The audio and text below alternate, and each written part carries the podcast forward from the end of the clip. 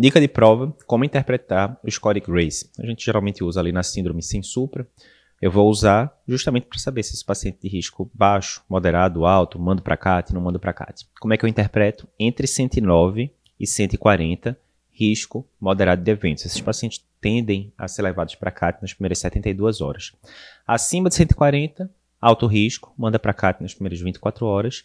Abaixo de 109, 106, 105, o que seja, baixo risco, esses pacientes você pode considerar, se não tiver outros comemorativos, investigá-lo de forma não invasiva.